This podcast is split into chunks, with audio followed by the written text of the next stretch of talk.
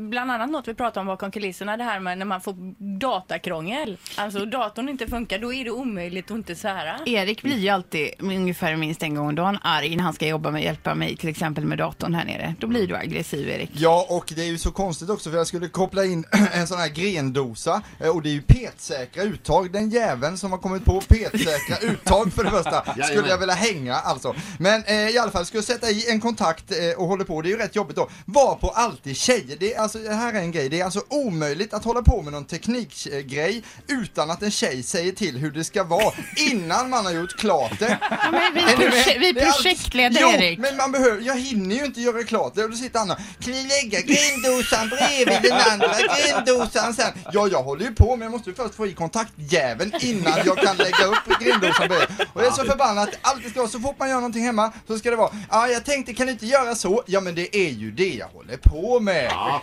varför ska det vara så? Håll käften tills det är klart istället, sen kan ni gnälla. Då vet vi Erik, tack. Var det skönt att få det ur sig Erik? Nu känner jag mig som en ny människa här. Ett poddtips från Podplay.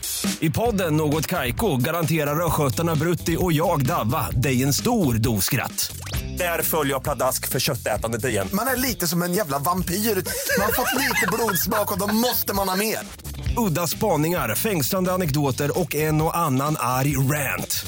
Jag måste ha mitt kaffe på morgonen för annars är jag ingen trevlig människa. Då är du ingen trevlig människa, punkt. Något Kaiko, hör du på Podplay. Därför arkadeinerna.